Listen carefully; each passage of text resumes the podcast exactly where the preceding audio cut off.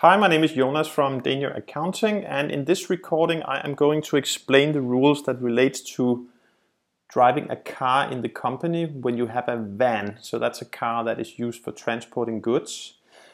I just made another recording that relates to the rules when you have a car that is used for driving people. So that's a separate recording, and the rules relating to this in terms of tax and VAT are different.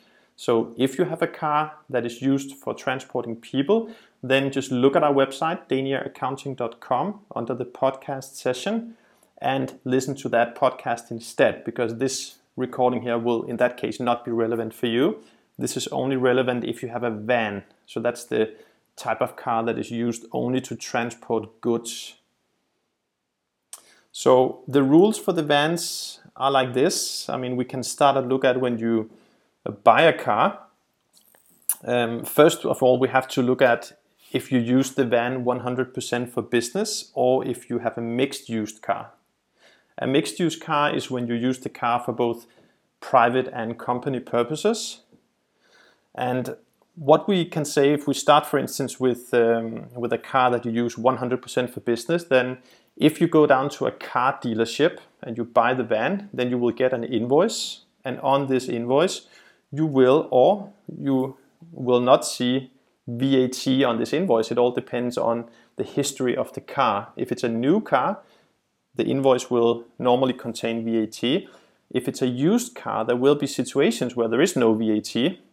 If the car, for instance, have been owned by a private person in the past. So if you use the car 100% for business and you're sitting with an invoice, you purchased the car, and you can see VAT stated on this invoice, then you are allowed to deduct the full VAT in your accounting.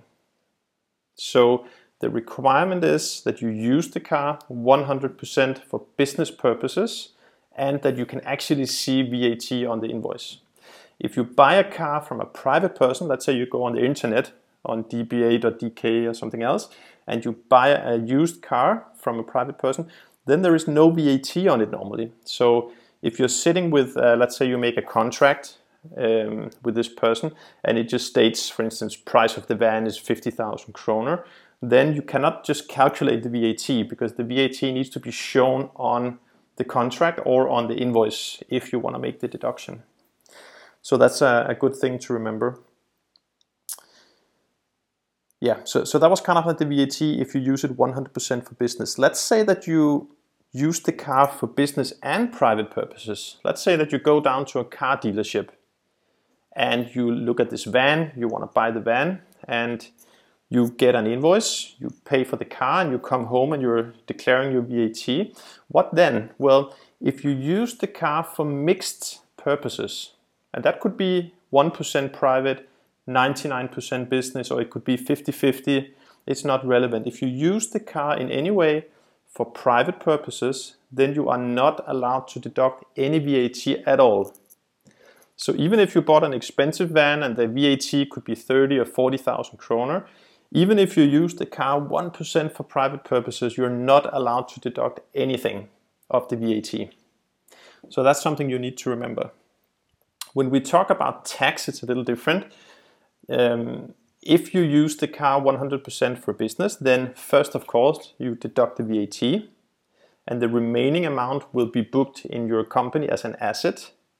If you buy a used car or if you buy a mixed used van where you are not allowed to deduct any VAT, then the full amount of the purchase of the car will also be booked as an asset. And what we do is that when we do the annual report, we take this amount that you paid for the car and then we are allowed to deduct 25% of the value of the car as a cost. It's like depreciation on the value of the car. And this amount we are allowed to deduct in tax.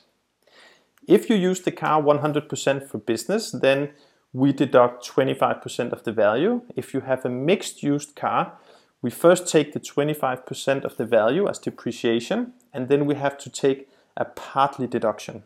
If you use the car 50%, for instance, for private purposes, then we first calculate the 25% and then we take 50% of that amount, and that will be the tax deduction from the value of the car. So I hope that makes sense. So that relates to when you purchase a car. You can also have a situation where you rent a car instead if you lease a van. And the rules for leasing a van is that if you use the car 100% for business, then you're also allowed to deduct 100% of the VAT.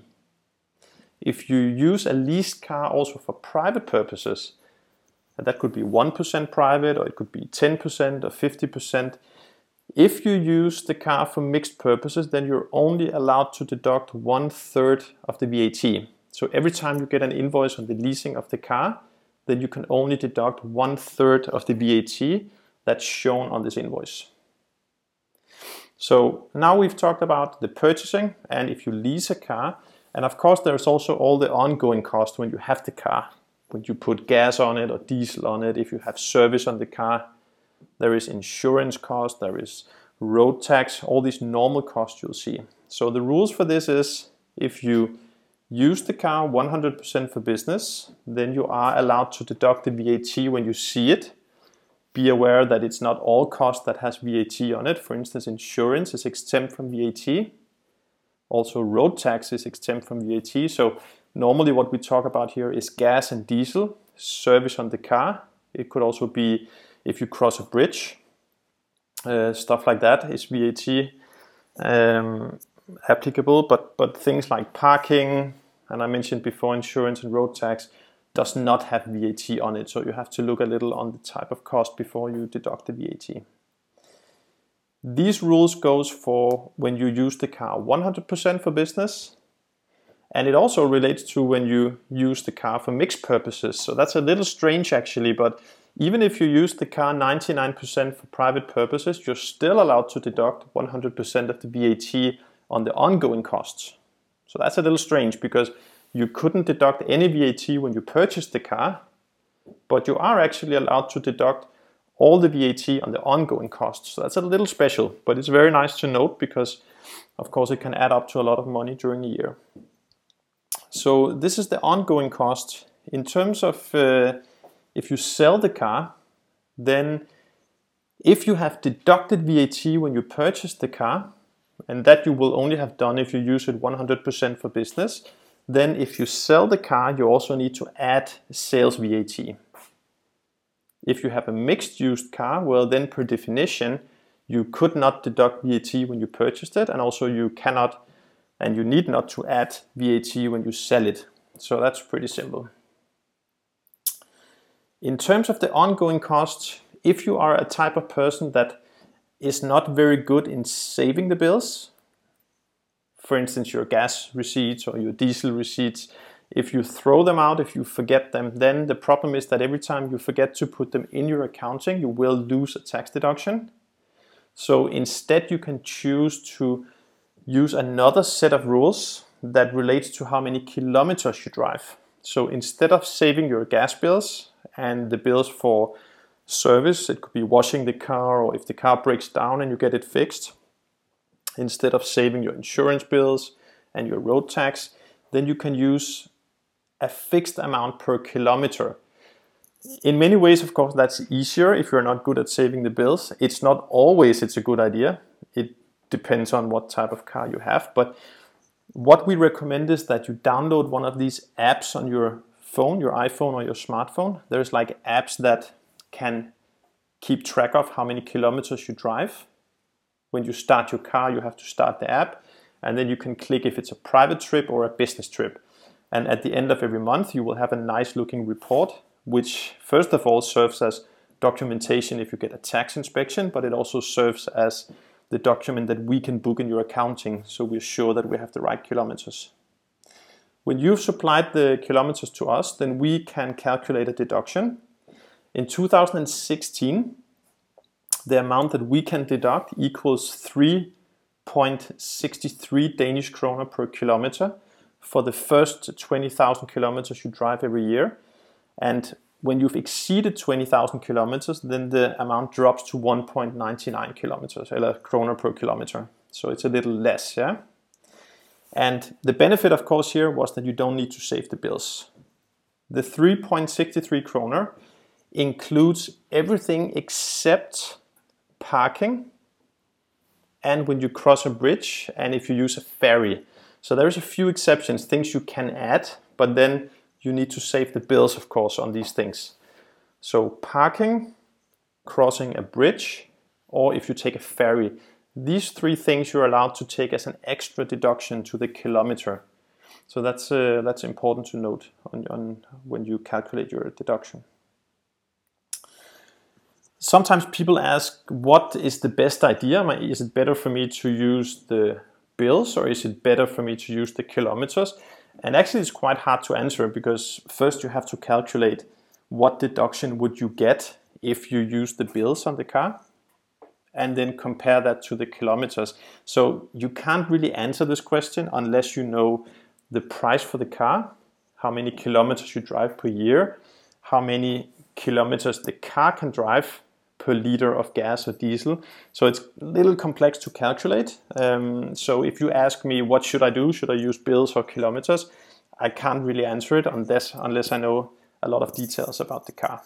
So I hope that uh, that made sense in terms of um, how you deal with cost on on a van. If you have any questions regarding this, feel free to send me an email. My email address is Jonas, and that is spelled J O N A S, at daniaaccounting.com. I'm happy to hear from you, whatever question you have. You're also very welcome to look at our website, daniaaccounting.com. We have some other podcasts and also blog posts. We also have the other one I started mentioning, mentioning about the cars that is used for transporting people that applies a different set of rules. So you might want to look into that. And uh, yeah, and besides that, that was everything I wanted to share with you about the vans. I hope you learned something. And yeah, like I said, feel free to uh, write me if you have any questions. Thanks for listening. Bye.